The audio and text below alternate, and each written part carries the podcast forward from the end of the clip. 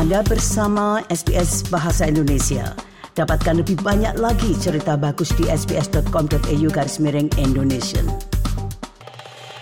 Pendengar, Australia mengalami penurunan partisipasi tes screening usus gratis yang terbukti dapat menyelamatkan jiwa. Dewan Kanker Victoria mendesak lebih banyak orang yang memenuhi syarat untuk mengambil bagian dalam program pemeriksaan kanker usus nasional. Berikut ini laporan tentang hal tersebut yang disusun oleh Omoh Belu untuk SBS News.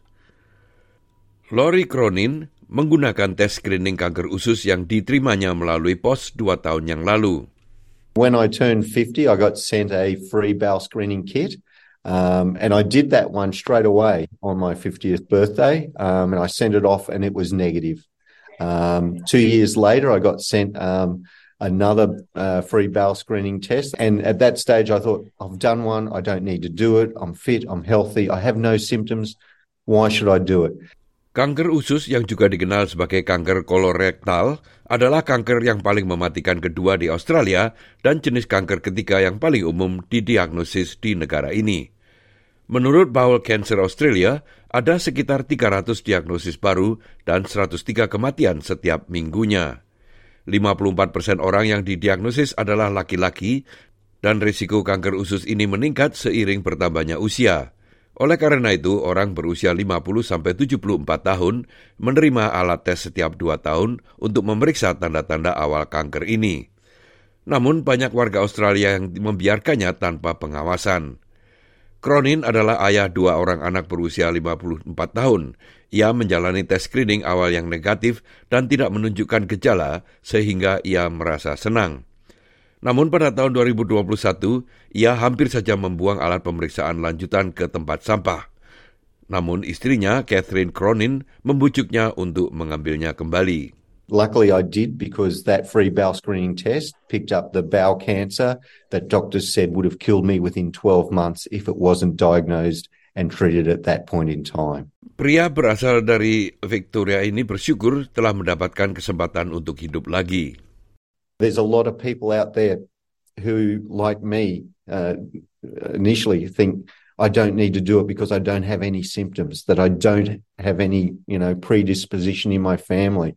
But bowel cancer can strike anyone, um, and it kills thousands and thousands of people each year. And simply by doing this test, you know, it might just save your life. So, you know, Don't take the risk, take the test. Namun Victoria telah mengalami penurunan 3.800 diagnosis dibandingkan perkiraan dalam beberapa tahun terakhir akibat pandemi COVID-19.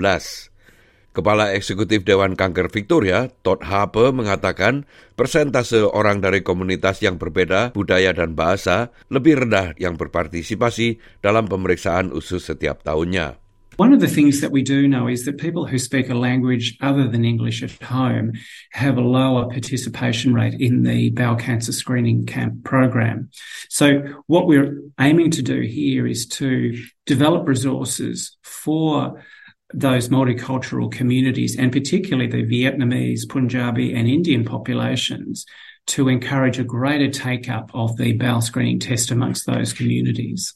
Habe menambahkan bahwa kampanye ini bertujuan untuk mengatasi kesalahpahaman tentang penyakit ini di banyak komunitas. We understand that uh, for some communities where the diet is largely vegetarian, in, in some cases there can be a perception that bowel cancer doesn't uh, relate to them because of their diet. So what we want to, to do is get out the message that regardless of diet, regardless of family history, this is a really important test for everyone in the community to do when they have the opportunity. It's free, it's painless, you can do it in the privacy of your own home. And if detected early, we know that 90% of bowel cancers can be successfully treated. Demikian tadi sebuah rangkuman tentang kanker usus yang disusun oleh Omo Bello untuk SBS News dan disampaikan oleh Ricky Kusumo. Anda ingin mendengar cerita-cerita seperti ini? Dengarkan di Apple Podcast, Google Podcast, Spotify, atau di mana pun Anda mendapatkan podcast Anda.